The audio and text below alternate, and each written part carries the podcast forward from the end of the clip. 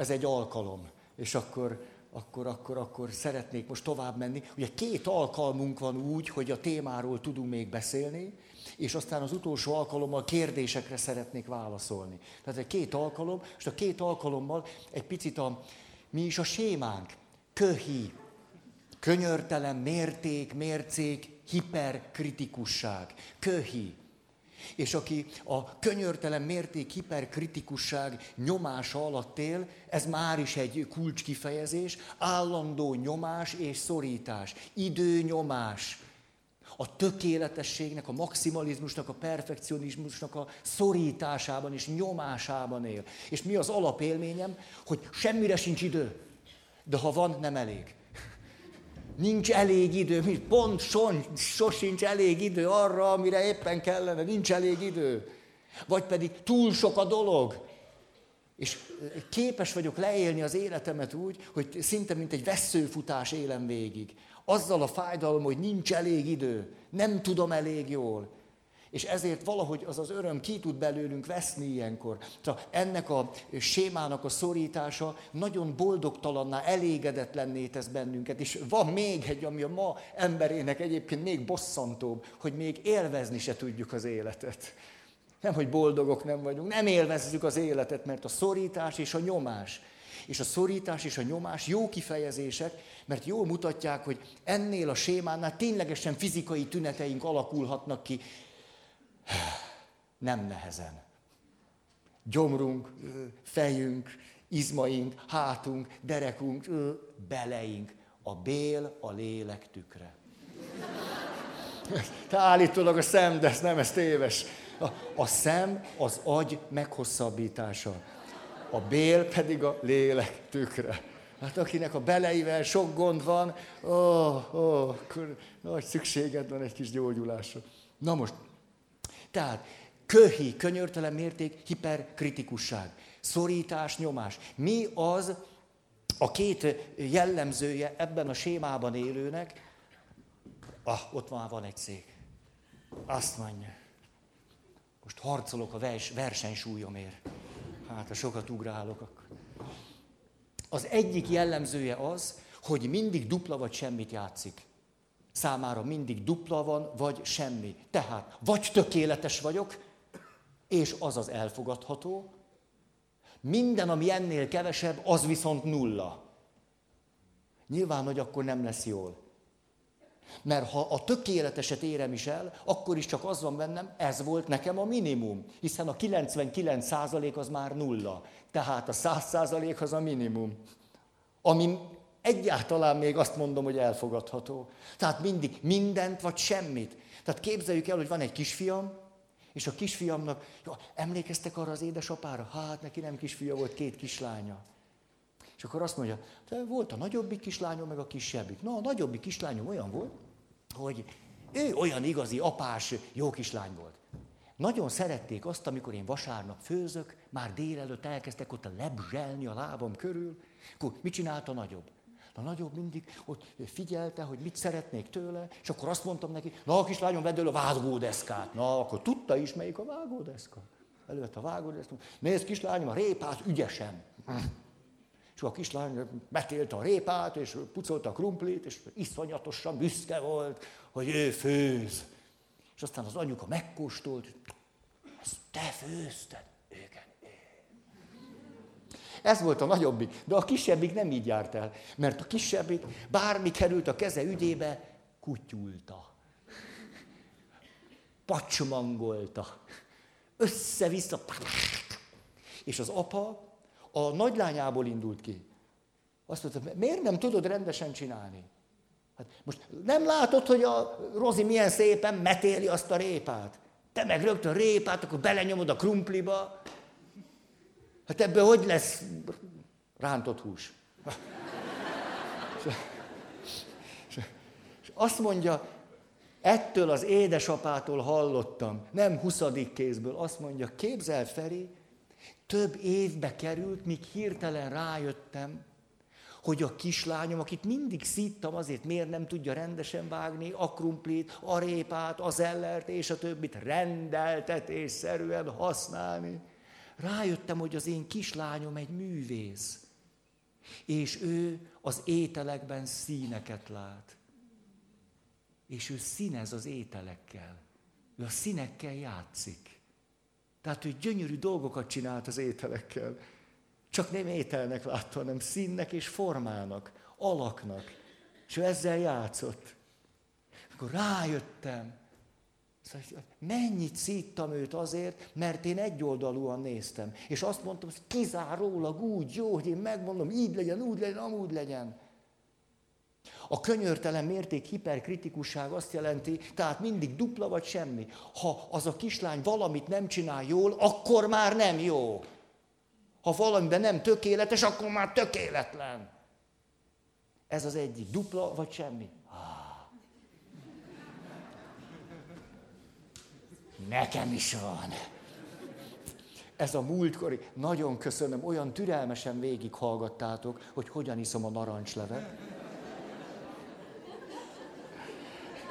Ezt most nem fogom reális időben előadni.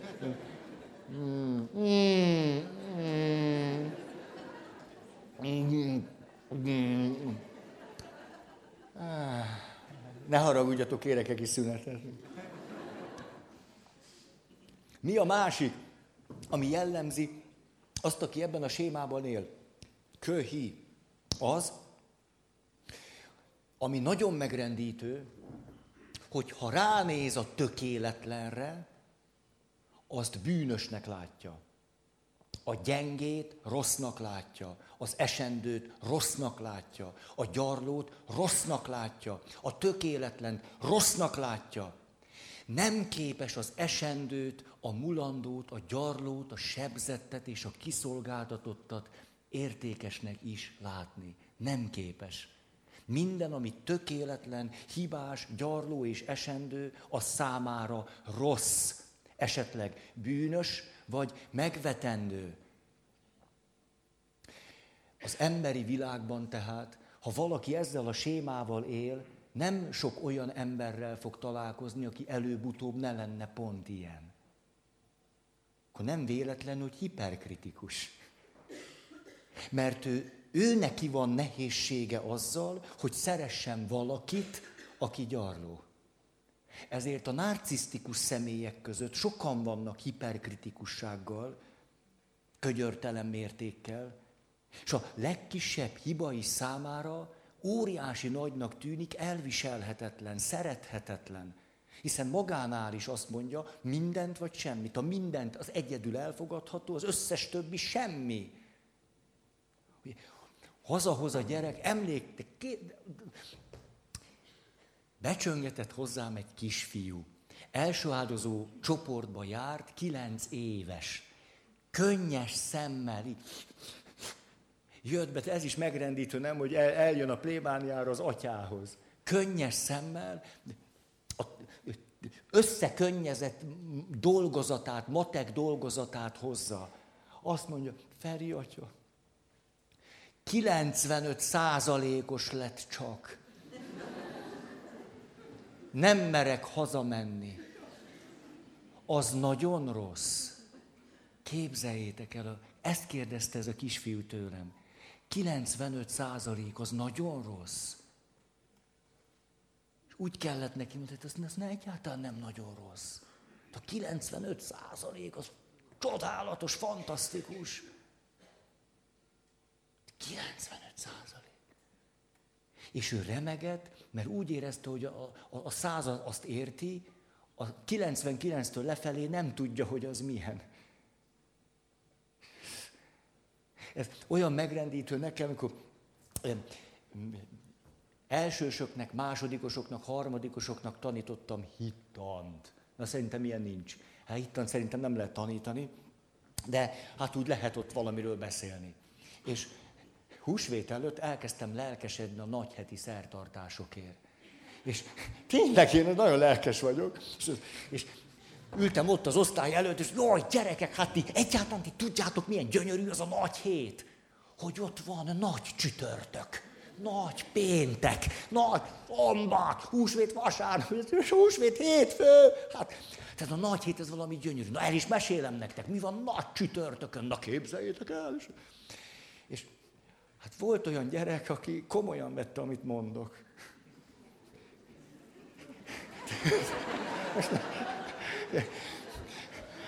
Nyolc éves kislány hittanóra után odajön. Azt mondja, Feri atya, volt ez húsvét előtt két héttel. Feri atya, a nagy hétre oda költözhetek hozzá?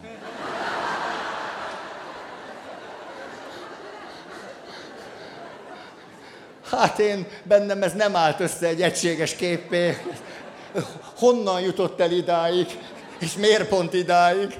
És azt mondta, Pannikám, drága, hát miért akarsz hozzám költözni? Hát én egy büdös pap vagyok, hát tényleg büdös a lábam. Nem, hát nem lenne neked jó én nálam. Azt mondja, hogy, hogy de a Feri atya azt mondta, hogy a nagy hét gyönyörű. De az én szüleim nem járnak templomba. De hogyha én a Feri atyához költöznék, a Feri atya mindig átmegy a templomba, és akkor én mindig mennék az atyával. Akkor mindig ott lennék. És hogy milyen iszonyatosan nehéz volt nem a szülei ellen beszélni. És nem az, igen, hát sajnos a szüleid nem visznek el, hát milyen kár, hogy ők ezt nem látják. Hanem az, jaj, hát a te szüleid nagyon szeretnek téged, jót akarnak neked. Nem költözhetsz hozzám. A szüleidnél van neked az igazán jó helyed. Ah. Szóval, mi a második, ami jellemzi a köhiben vergődőnket? Az, hogy azt éli meg, hogy a gyarló, az esendő, az rossz, szerethetetlen. És ezzel összefüggésben szeretnék nektek néhány dolgot mondani, hogy valami összefüggés legyen bennünk. Hogy, hogy mi ez, hogy szerethetetlen? Ugye tudjátok, hogy néhány évvel ezelőtt beszéltünk erről, hogy létezik bennünk egy neurobiológiai motivációs rendszer. A neurobiológiai motivációs rendszer arra indít bennünket, hogy együtt legyünk. Hogy, hogy együtt legyünk, és ráadásul együtt működjünk. Hogy jó lessen nekünk másoknak a közelsége. Hogy egy kisgyerek, mint ez a pici lányka, ez a nyolc éves kislány azt mondta, oda költözök hozzád, majd veled leszek. Gyerekek játszanak, és direkt oda megy, építi a kockát, az a négy-öt éves gyerkőz, még hát kisebb is, építi, és oda jön a felnőtt mellé, mert ott akarja építeni. Nem kérdez semmit az aputól vagy anyutól, hogy hogy. Az se érdekes neki, hogy megdicsérik-e, csak legyen jelen egy másik valaki. Apa és anya legyen ott. Nem kell semmi, csak legyen ott. Hagy építsen mellette. Az emberi természetnek a legmélye arról szól, ez a neurobiológiai motivációs rendszer, hogy együtt legyünk, hogy legyünk együtt, és ez élettel járjon át bennünket. Így vagyunk kitalálva. És az agresszió akkor jelenik meg ebben az összefüggésben, hogyha az együttműködés, vagy az, hogy hogyan tudnánk valahogy úgy együtt lenni, hogy ez jó legyen, ez kudarcot szenved. Akkor jelenik meg az agresszió. Ez azért olyan fontos, mert még emlékszem, nekem is mondták, hogy hát okosba tűnő emberek, hogy a, az ember alapja az, hogy az ember embernek farkasa. A létér folytatott küzdelemnél nincs mélyebb késztetés. És akkor el akarták velünk hitetni, de most ezt nem akarom ebbe az összefüggésbe, csak mondom, hogy ember embernek farkasa, a létért folytatott küzdelem a legmélyebb késztetés az embernek, ezért tulajdonképpen, hogy nem öldössük le egymást, az már egy csoda, és egyébként pedig az együttműködés a létér folytatott küzdelemnek az egyik stratégiája. Mert együtt könnyebben ölünk meg másokat. Hát ez aztán egy életfilozófia. Hát köszönöm szépen. De az a jó hírem, hogy nem így van. Hogy nem így van. Hogy egy egészséges személyiség, hogy megyünk, azt mondja Martin Buber, kezdetben van a kapcsolat. Egy kapcsolatból születünk, egy kapcsolatba születünk bele. Édesanyánk méhében növekszünk. Nem egyszerűen csak növekszünk, hanem egy kapcsolatba növekszünk bele. Csak kapcsolat hordoz minket. Nem az egyes emberrel kezdődik az élet, hanem a kapcsolattal. És ezért, ha meghal valaki, akkor elvesztjük az életkedvünket. Ez nem milyen megrendítő? Annyira természetes ez, hogy ahogy mondom, azt mondjátok, hogy mi ebbe a rendkívüli. Miközben, miközben, hogyha az emberi létezés alapja az lenne, hogy legyen mit inni, de rostos legyen, az, legyen mit enni, ha kapeszi, ha kapeszi. És egyébként nem tudom, legyen fedél a fejünk fölött, amikor tűz a nap, vagy esik a hó, ha, ha ennyi volna az emberi élet és meghal valaki, akkor mit mondok? Ha, egyel kevesebb a fóka. Ha ez így lenne, azt mondom, hogy halljon meg minél több, nem? Főleg a környezetemben, mert ugye akkor ez... Ugye milyen abszurdum ez? Hát nyilvánvaló, hogy fordítva van, hogy úgy van, és most itt nem a véleményemet mondom, hanem gyönyörű kutatások. Tehát, hogy létezik egy neurobiológiai motivációs rendszer, ami az élet irányába visz bennünket. És hogy visz az élet irányába bennünket? Úgy, hogy együtt vagyunk és együtt működünk. Ha meghal valaki szerettem, akkor nem egyszerűen csak az történik, hogy ér egy veszteség, hanem megrendül bennem a neurobiológiai motivációs rendszer. És egy ideig elapad az a belső késztetés, hogy élni akarjak. Ez megrendítő. Miért? Mert akadályba ütközik az, hogy valakivel együtt legyek, akit szeretek. Nem tudok vele együtt lenni, nem tudok vele együttműködni, nem tudom megélni a közelségét. És egyszer csak elmegy az élet kedvem, vagy az élet erőm. Ez a fordítottja annak, hogy amikor tudunk együtt lenni és együttműködni, akkor egyszer csak megjön az életkedvem. Há, és ezt a neurobiológiai motivációs rendszert egészíti ki egy másik belső rendszer, amit így nevezhetünk, hogy önjutalmazó rendszer. Az, a belső önjutalmazó rendszer, emlékeztek, csak ismétlem azért, hogy itt, itt egy összefüggést szeretnék most létrehozni. Hogy 18 hónaptól három éves korig gyerekek segítenek a felnőttnek a maguk módján. A felnőtt nem éri el a narancslevet, de a gyerek ott ül és odaadja neki. És akkor is megteszi a két-három éves gyerek, hogyha egyébként addig éppen rajzolt, vagy építőkockázott. Vagyis egy számára élvezetes tevékenységet abba hagy azért, hogy egy másik valakinek segítsen, aki ráadásul nem is olyan, mint ő, mert fölnőtt. És miért lehetséges ez? Mert az emberi természetbe bele van oltva, hogy két-három évesen nagyobb örömet okozzon nekünk valakinek adni, vagy valakinek segíteni, mint az, hogy a saját élvezetünkkel bíbelődjünk. Három éves korig ezt tanuljuk meg, és ezt éljük meg, és ez van nagyon mélyen bennünk. És csak három éves kor után kezdjük el megtanulni a felnőtté válás szempontjából fontos tanulságot, ez pedig a kölcsönösség. Azért, hogy felnőttként ne, lehessenek, ne lehessen bennünket kihasználni, vagy becsapni, és a többi. Ezért megtanuljuk a kölcsönösséget, az adok-kapuk egyensúlyát. De nem ezzel kezdődik, hanem azzal, hogy jól esik adni. És tényleg így van. Ugye, ahogy, ahogy a Szentírás mondja, jobb adni, mint kapni. Ez nem szöveg, ez élettanilag így van. De itt most megállok, mert itt van épp, hogy hogy jutunk el a sémáig. A nehézségünk az, ha valaki megsérül, akkor az történhet vele, hogy mind a neurobiológiai motivációs rendszer, mind pedig az önjutalmazó belső rendszer nem működik, vagy nem működik hatékonyan. Ezért lehetséges az, hogy valaki egy idő után Mit számít nekem? Ember, ember, fül, fül, fej, fej. Hogy elidegenedek egy másik embertől, vagy nem számít, és akkor látok egy esendő embert, és azt mondom, mit, mi közöm nekem hozzá? De nem érdekel, nem, nem, nem számít. Hogy nem történik bennem semmi. Ha egészséges lennék, történne. De ha megsebződtem, akkor egyszerűen képes vagyok következetesen senkinek, idegennek, aznak látni egy másik embert. És az is lehetséges, és ezt becsületesen el kell mondanunk, hogy ez az önjutalmazó rendszer, hogy jó érzést legyen adni, ez az önjutalmazó rendszer is úgy meg tud sérülni, hogy nem esik jól adni. Nem esik jól adni. Ezért, ha valaki megsérült, és azt mondja, hogy most, most minek adjak, ez, ez, ez nekem öröm, akkor az a realitás, hogy elfogadhatjuk, hogy pozitív érzések az ő adását nem kísérik. Ez lehetséges, ha sérült.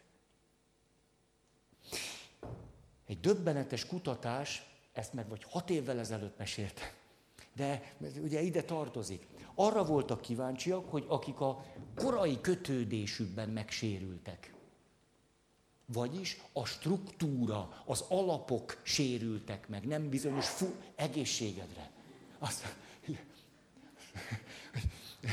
nem bizonyos funkciók sérültek meg, hanem a struktúra. És képzeljünk el egy férfit, és itt van egy nő, egy kísérleti helyzetben, a férfi nem tudja, mi a kísérlet, a nő azonban be van avatva. És a nő eljátsza azt, hogy ő rászorul, hogy ő sír. Bejön, azt mondja, oh, most voltam a, nem tudom én, az igazgatónál.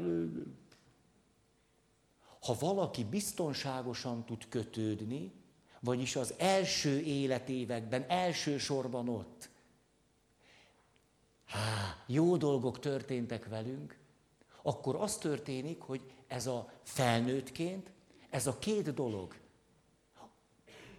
ez a belső motivációs rendszer és az önjutalmazó rendszer együtt arra indít engem, nyilván aztán már tudatos döntésekkel és a többi, egészség. Há, allergia, az, az, ö, az pocsék.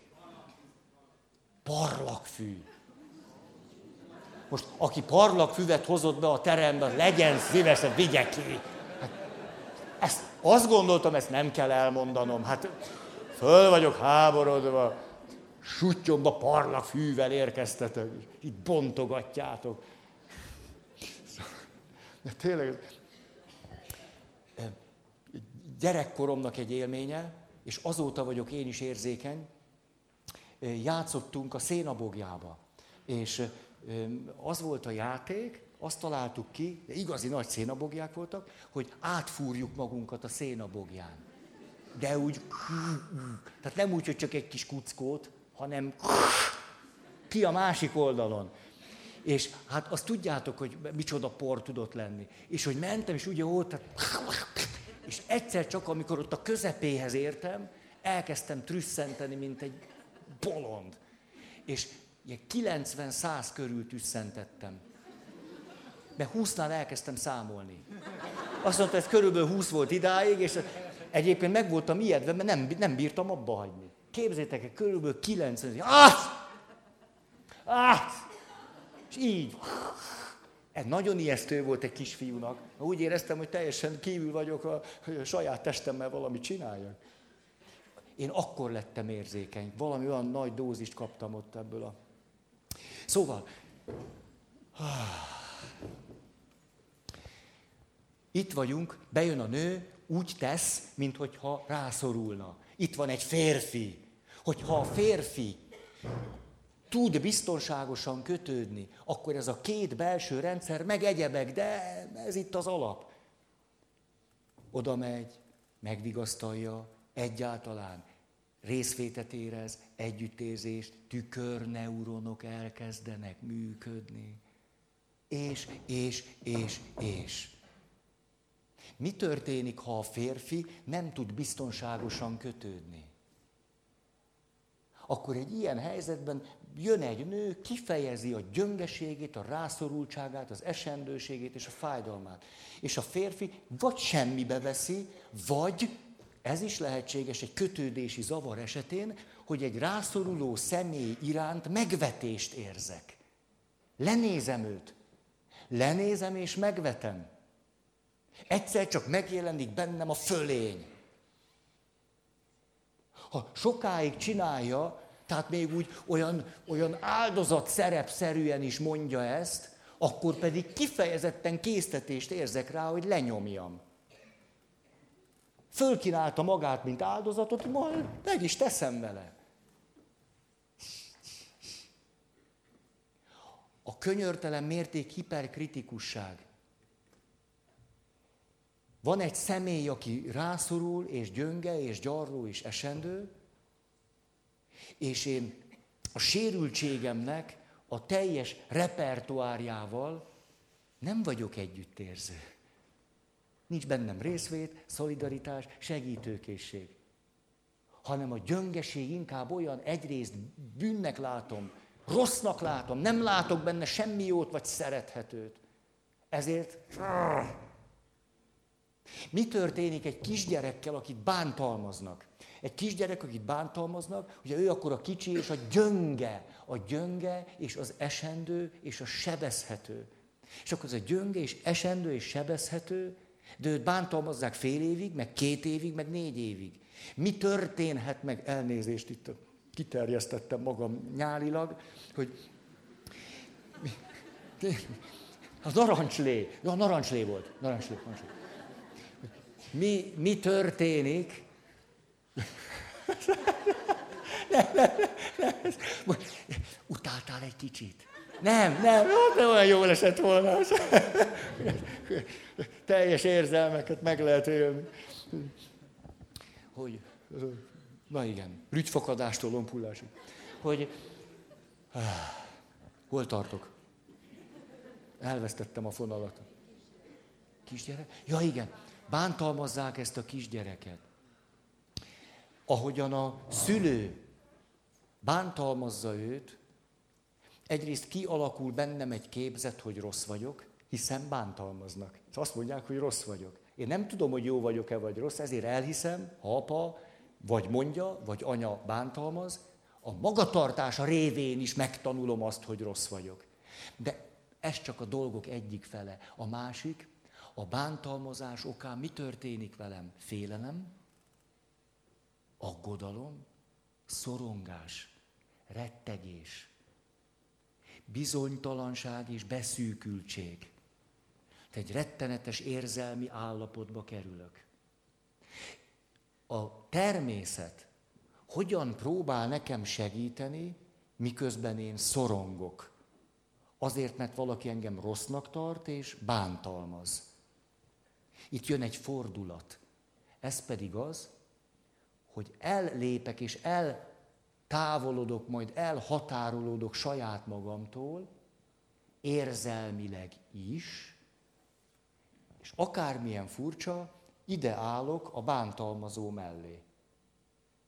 Mert ha a bántalmazó mellett élem meg ezt a helyzetet, akkor a szorongásom enyhül. Ezt úgy is mondhatnám, aki nagyon szorong, nem jelenik meg az agresszió. Aki nagyon agresszív, nem nagyon szorong. Itt a rettenetes szorongásból, hogy ne kelljen annyira szorongadnom és rettegnem, átjövök ide az agresszió oldalára ennek a tengelynek. És akkor megélem, hogy erős vagyok, többek nem fogok félni. És akkor mit csinálok négy évesen, hat évesen, nyolc évesen? Miután mondjuk megvert az apám, kimegyek a kertbe, csapkodom a hangyákat. És az a megrendítő, hogy nem csak, nem csak az esendőt, a gyarlót, a kicsit és a védtelent távolítom el magamtól, majd pedig elidegenedek tőle, érzelmileg is távolságot veszek tőle, hanem a megrendítő az, hogy ez én vagyok. De ezért meg fogok hasonlani magammal. Azzal a részemmel már nem tartok kapcsolatot, aki gyarló, esendő és sebezhető. Nem tartok vele. Mert ha fölmerülne az, hogy őt közelengedjem magamhoz, el kellene kezdenem szorongani. Mert ő szorong. Ha együtt éreznék vele, akkor rettegnem kellene. És én pont ezt nem akarom, mert rettegtem eleget. Ezért átjövök ide az agresszió részére, és nem szorongok többet.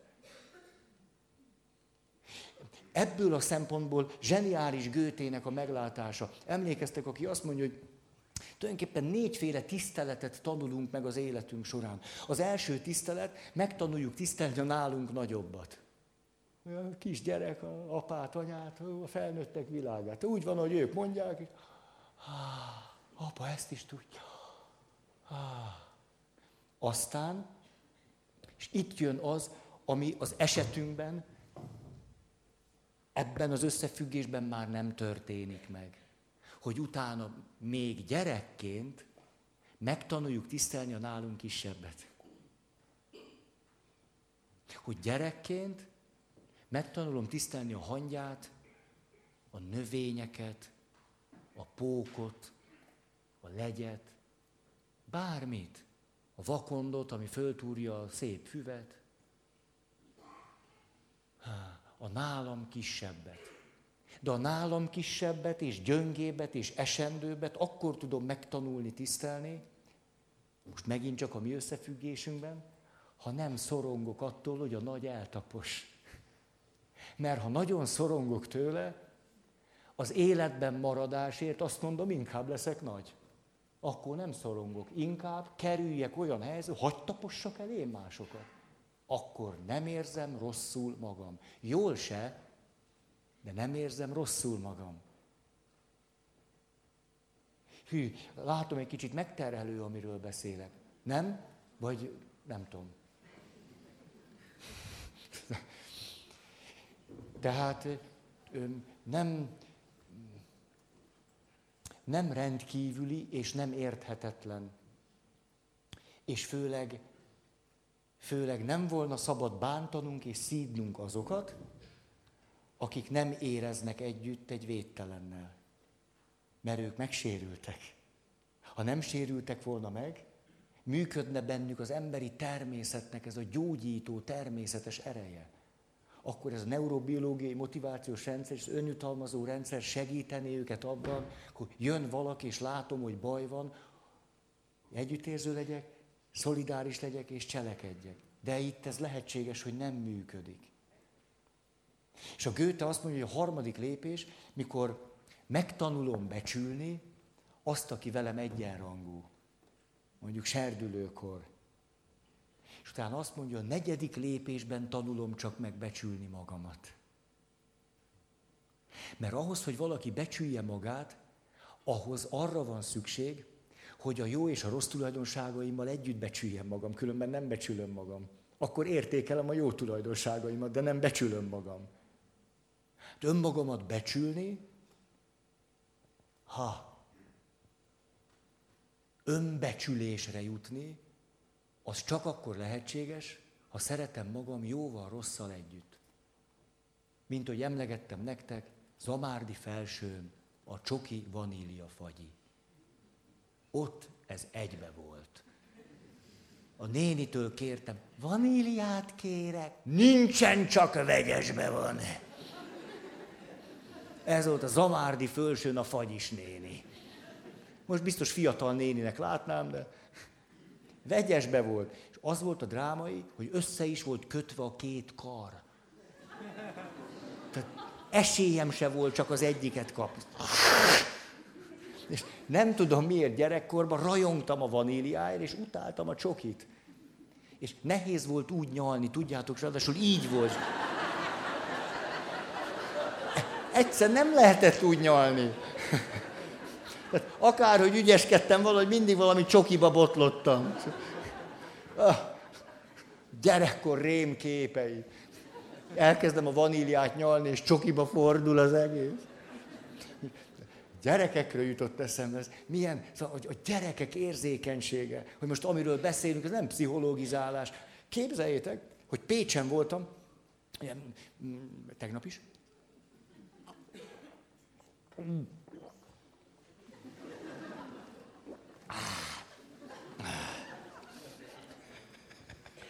Láttátok? Jó, a fény jó rá, ugye? Jó. Na. Szóval, mi történt? Beszéltem a kölcsönös neurotikus allergiáról. Szó sem lehet róla, hogy elmondjam, de igen, annyiszor mondtam, de annyit idéznék, hogy tudjátok, kellett hozzá négy szék. Azért ezt most idehozom. Társkapcsolat, ott vannak a felnőttek, bennünk élő gyerekek. Beszéltem erről, mondom, mondom, mondom.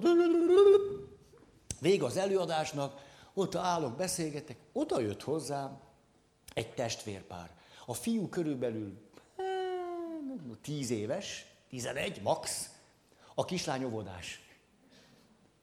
Ez a tíz éves kisfiú végig ülte a Pécsi sportcsarnokba a kölcsönös neurotikus allergiáról szóló mesét, halálosan komolyan odajön, szóval, Feri atya, hát ez így nem jó. És elkezdte rendezni. Feri atya, hát azt úgy kellene, hogy akkor van a két gyerek, és akkor van az apa, és akkor így van az anya. Így. És akkor ránézett. Nem, mert összeérnek. Így összeérnek, és akkor egy kicsit hát, és azt mondja, na így, így már jó, így, na így van jól. És a kezébe, mert biztos apukája adta neki, hogy ne unatkozzon, lehet, hogy jobban értette az előadást, mint apuka, és a... volt egy ilyen rajzfüzet. Azt mondja, ja, de a nagyszülők is ott vannak. Ha, és akkor hirtelen elbizonytalanodott, hogy ebbe a képbe hogy lehet a nagyszülőket berakni. Azt, ja, hát a nagyszülők összetartják a családot. Így. Volt nála még egy füzet, azt mondja, és hát persze van a másik nagyszülő. Így. És hogy rám nézett, azt mondja, na, hát így kellene. Tíz éves kisfiú Pécsen. Hát ez egyszer zseniális. Ezért most már örökké székezni fogok. Ez a tíz éves kisfiú bizonyította, hogy ennek van értelme. Értette az egészet. De mi a fordulat? Jött a kislány. Öt éves kislány, úgy rám néz, a kis kacér öt évesen, azt mondja, legközelebb is jössz.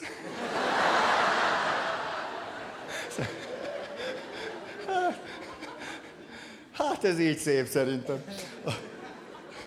Na most, egyébként mentem, csak ők nem voltak ott. Azzal kezdtem az előadást. Itt van az a kisfiú, vagy a kislány. Titeket akarlak látni, de nem voltak. Olyan, mint a nagy hét, a szülők nem vitték el őket. Hát, mi ez a sok szék? És meg miért raktam így? Hát, ó, tehát nem kis emberi teljesítmény hogy megtanuljuk szeretni magunkat. Gőte azt mondja, hogyan látta valahogy az emberi élet tapasztalatát, hogy na, az csak a negyedik lépés. Hát megtanulni, szeretni a gyöngét, az esendőt. Most, ha megnézzük, a személyiség fejlődést néztük, most, ha megnézzük mondjuk a vallástörténet, vagy kultúrtörténet, hát persze mit értek én ehhez, de csak három villanás, hogy mennyire bennünk van a személyiség fejlődése párhuzamosan. Az, hogy osztjuk ketté a világot, jók és rosszak. Ez a gyermeki, kisiskoláskor lelki világának az egyik alapműködése. Jó, rossz, fekete, fehér, igen, nem, fiúk, lányok. Így működik. Képzeljétek, nekem sikerült ezt az osztottságot felülmúlnom tíz évesen. Elmesélem. Most jutott eszembe. Tíz évesen az igazgatónő bejelentette szüleimnek, hogy vagy elvisznek bennünket a 12. kerület összes iskolájából, vagy pedig mindenképpen a bimbózó karrieremet a szocialista világban egy fegyelmivel fogom indítani. Ez volt általános iskolás koromban, azért, mert őrsgyűlés helyett bandáztam. Ez kétségkívül így volt. Ezért a szüleim osztottak, szoroztak, hát most mi legyen, na így kerültem az első kerület összes általános iskolájába. És a, és a, de hogy miért, miért akartak nekem fegyelmit adni? Hát imposztorkodtunk ott jó páran. Miért pont? Képzeljétek el, akkor a balhé lett abból, hogy az őrsgyűlés helyett, ha bandázunk a barátaimmal, hogy pszichológust kérettek. Itt kezdődött. És a pszichológus néni, egyébként mái napig jóba vagyok vele, Tényleg így van. Mai napig. A pszichológus néni szociometriát vett. Megnézte az osztályban az emberi kapcsolatok hálózatát. És itt egy váratlan dolog derült ki. Én voltam az egyetlen fiú, akit egy lány benyilazott. És miután az osztályban még ez nem volt szokás, ah, a fiúk, itt a lányok. Ah. De hogy jött egy nyíl ide, azt a következtetést vonták le, hogy én vagyok az osztály fölbújtója. Ezért kellett távoznom a 12. kerület összes általános iskolájából. Tényleg így volt. Akkor az első kerület először Attila út, aztán Krisztina, aztán Kossziusz út, HD, és végül gimnázium következett. Már nem volt, akkor a nyolcadikból már nem tudtam hova máshol menni. Szóval itt van ez a világ, osztjuk ketté, jók, rosszak, fekete, fehér, fiú, lány, fedákék, meg a sári. És, most, és erre vettetek jegyet. Hát ez, de az, hogy én hülye vagyok, ez rendben van, de hogy ti eljöttök erre, ezt, ezt hova rakjuk?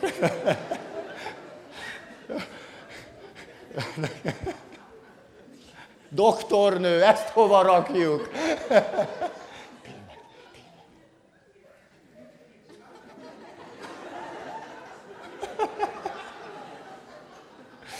Szóval, nem, ez, ez több a soknál. Kapsz kólát. Szóval, szóval, hogy valahogy a kultúrtörténet, vagy vallástörténet, vagy narancslé inkább? hogy, hogy fekete-fehér, jók, rosszak, mi törzsünk, másik törzs. Ah, jaj, jaj. És tudjátok, hogy a vallás történetben is így van, hogy az ősi elgondolás az, hogy nem csak a törzsek harcolnak egymással, hanem a törzsek istenei is. Törzsi istenek vannak, speciális törzsi istenek.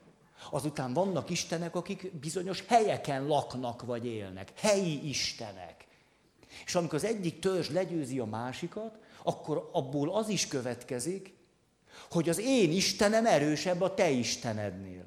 És az Ószövetség tele van ezzel a képzetek. Ki olyan Isten, mint te? Ki tudná ezt megcsinálni? Ezek az Istenek csak ilyenek, bezzeg a mi Istenünk olyan. Ez az ősi, törzsi, arhaikus látásmód. Jó, rossz, fekete, fehér, igen, nem? És az Istenek is küzdenek. És legyalulunk valakiket, akkor kiderül, hogy a mi Istenünk erősebb, mint a tiétek. Hát ez az első lépés. Második lépés, hogy azt mondjuk, no, az Isten nagyon irgalmas, vagy jóságos és szeret, na de azért ő nagyon erős, ugye? Hát az a nagyszerű, hogy én bajban vagyok, vagy kiszolgáltatott vagyok, és jön egy nagyon erős, de engem vagy minket szerető Isten, és segít. Vagy megment. Jóságos és irgalmas hozzánk fölemel. Nagyon erősnek kell lennie, sokkal erősebbnek, mint mi vagyunk. Ugye? Tehát mi gyarlók vagyunk, de ő nem. Mi esendők vagyunk, de ő nem. Mi bűnösök vagyunk, de ő bűntelen. Ezért bele tudunk kapaszkodni. És jön a harmadik lépés, amit tulajdonképpen az emberiség sosem fog teljesen felfogni, azért, mert mindig van egy újabb nemzedék, akinek valahogy ezt föl kéne fognia. Ez pedig az, ott azon ment a harc, hogy melyik Isten az erősebb. Itt egyszer csak rájöttünk, hogy az erős Isten tudja szeretni a gyöngét. És itt egyszer csak megjelenik a gyönge Isten.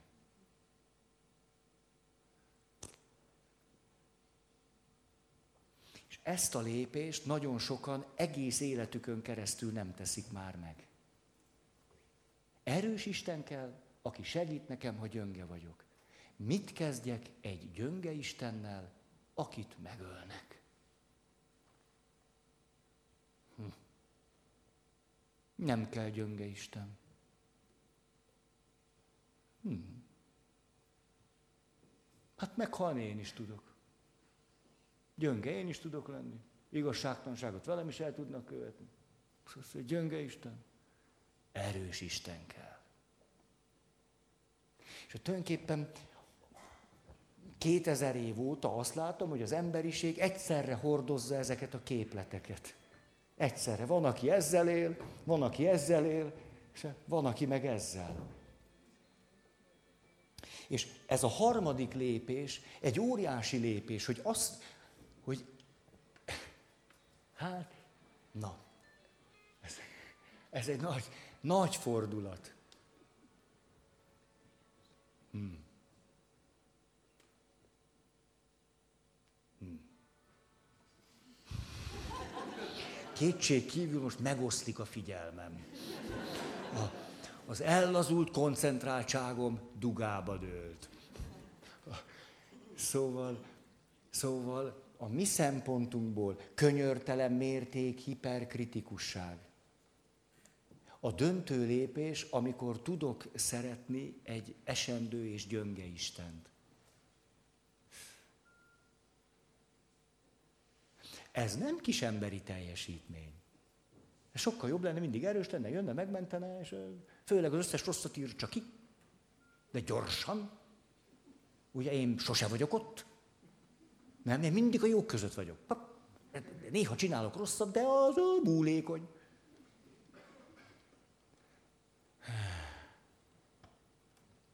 Szóval, szeretnék akkor, hm,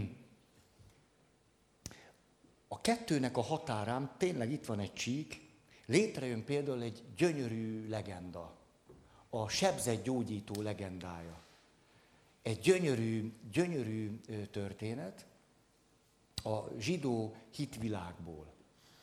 Ugye, itt az történik, hogy várunk egy Istent, aki erős kézzel az összes rosszat elpusztítja, összes jót trónra emeli, és az élet szép.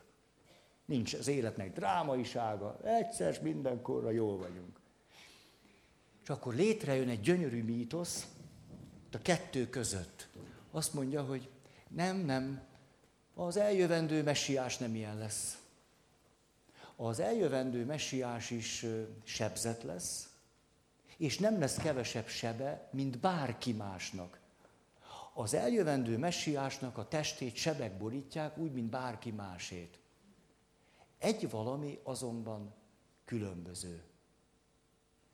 Az emberek ott ülnek a város kapujában, vagy a falaknál, és egymás után szedik le a gyolcsokat a testükről, így láthatóvá teszik a sebeiket, és aztán pedig bemártogatják azt valamilyen gyógyító, hűsítő folyadékba, és aztán kötözik újra a sebeiket.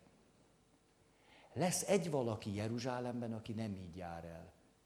Ez az egy valaki mindig csak egyetlen sebéről szedi le a gyolcsot. Azt mártja be a gyógyító folyadékba, és köti rá aztán a sebre. És azért jár el így, mert ha Isten szólítja, ő rögtön indul.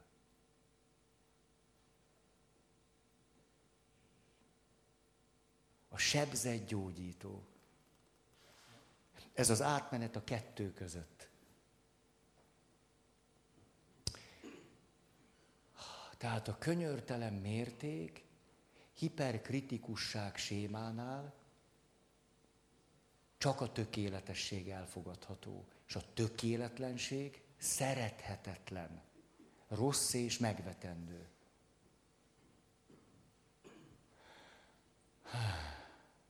Van mélysége ennek a sémának, ugye? Van. Van az emberi kapcsolatainkban a másik ember gyöngesége a saját tehetetlenségünk miatt előbb-utóbb nem egyszer agressziót szül. Ugye, dühösek leszünk rá, ugye frusztráltá válunk, idegesek leszünk és feszültek. Utáljuk, hogy miért nem gyógyul már meg, miért nem csinál valamit. Nehéz a gyengeséget tartani. Nagyon. Annyira, hogy mondanék is most nektek nektek kutatási eredményeket, számokat. Hú, most nézd, hú, de elszaladt az idő. Annyi mindenről akartam beszélni. Közben meg csak na, narancslevet iszogattam egész este. hogy szeretnék a, a kiégésről beszélni. Átvezettem ezt egy történettel. Egy amerikai fotballedzőt arról kérdeztek, Mester, egyesek azt mondják itt az amerikai fotball világában, hogy a sport élet-halál kérdése. Mit gondol erről?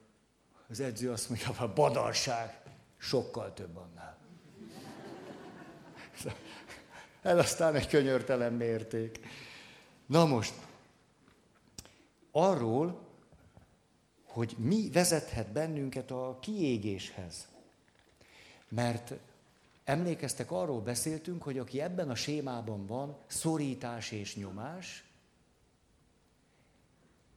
ennek kapcsán fizikai tünetek, idegesség, feszültség, frusztráltság, indulatosság, ingerlékenység. Ha tovább megyünk, akkor apátia, depresszió.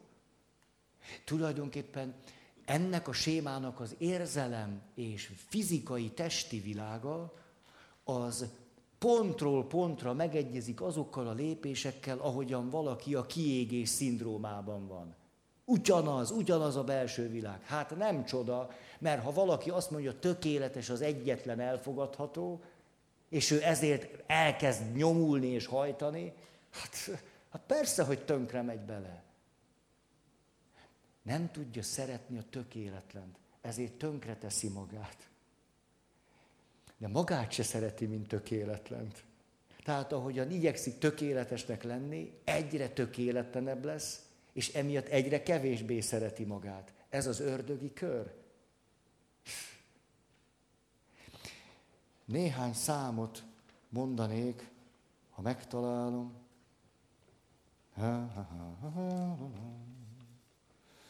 Hát nem tudom, lehet, hogy nem lesznek számok. Az emberi gyarlóság maga alá temet.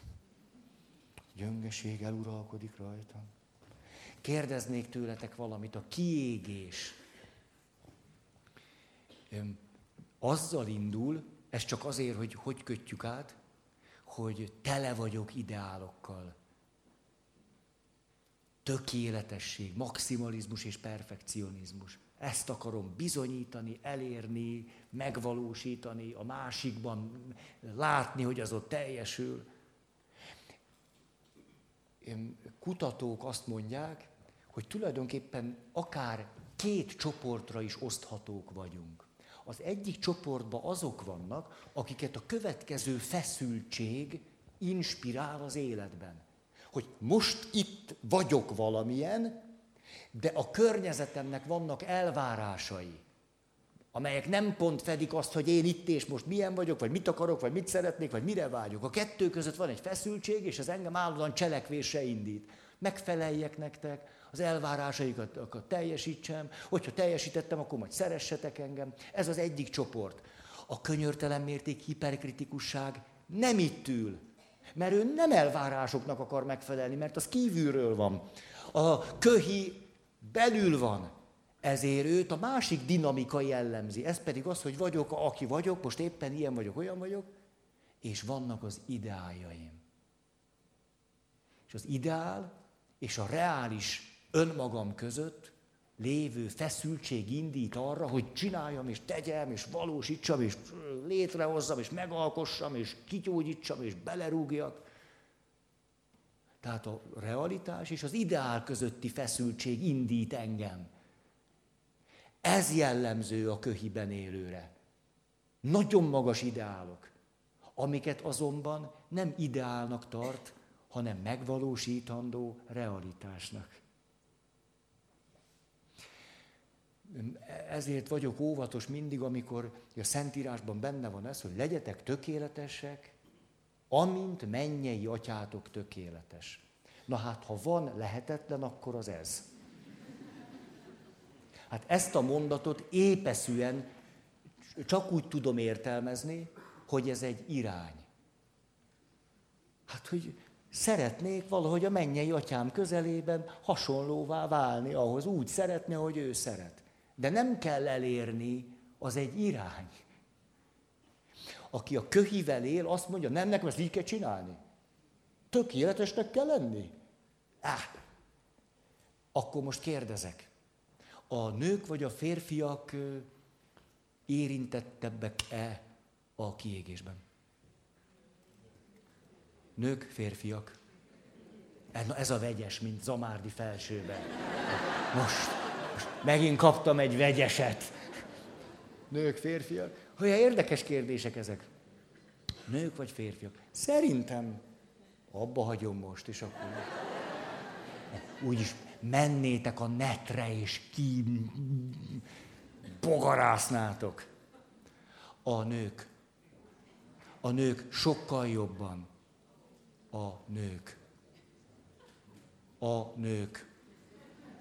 Vagyis a nők. Második, csak így kérdezgetek. Mit gondoltok, hogy például az idős otthonokban szolgálatot teljesítők hány százaléka mutatja elég vastagon a kiégésnek a tüneteit? Nem száz. Nem száz.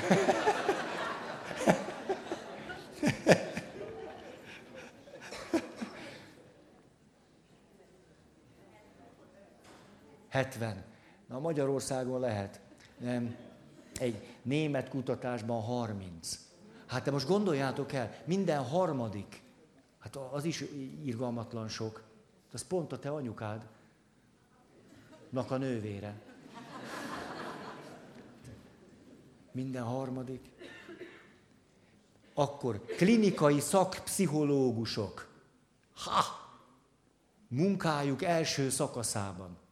Pályakezdőként. Klinikai szakpszichológus.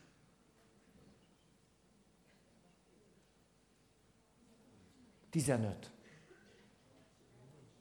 Hány százalék mutatja erőteljesen a kiégés tüneteit? Hol? Né... Ezek német, német kutatások. Igen, német, németbe, németbe, németbe. Na. Alemanniában. 10-20. Ne kerüljetek kórházba, mert 50. Pályakezdő klinikai szakpszichológusok 50 százaléka. Pszichiátriai dolgozók, vagy fogyatékkal élőket, akik krónikusan betegek, és hosszú távon ápolják őket. 60.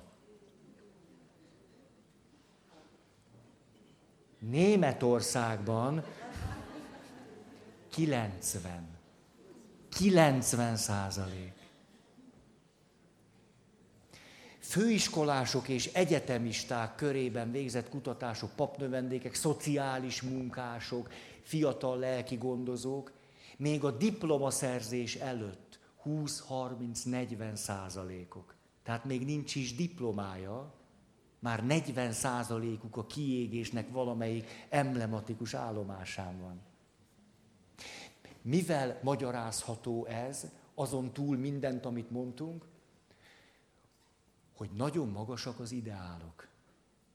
Ez egy, egy szempont, és az összes többit a következő alkalommal szeretném mondani hogy vannak nagyon erős ideálok, és mindenkinek a legjobb, és ebben nagyon gyorsan tönkre lehet menni. Képzeljétek el, akkor ez is egy kérdés. Egy multinacionális cégnél, ha olyan a közeg, egy éppen egészségesen ott munkát vállaló valaki mennyi idő alatt éghet ki? Egy év, kettő év, Három év.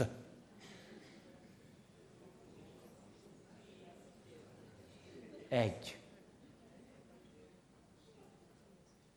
Egy hónap is elég.